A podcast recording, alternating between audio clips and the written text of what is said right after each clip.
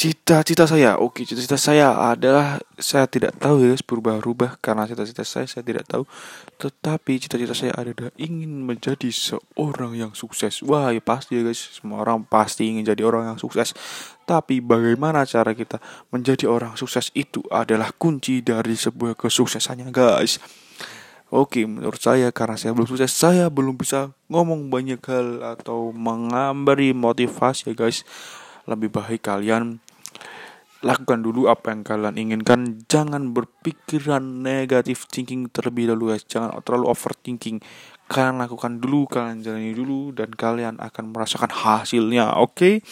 jangan patah semangat dan terus berkarya oke okay?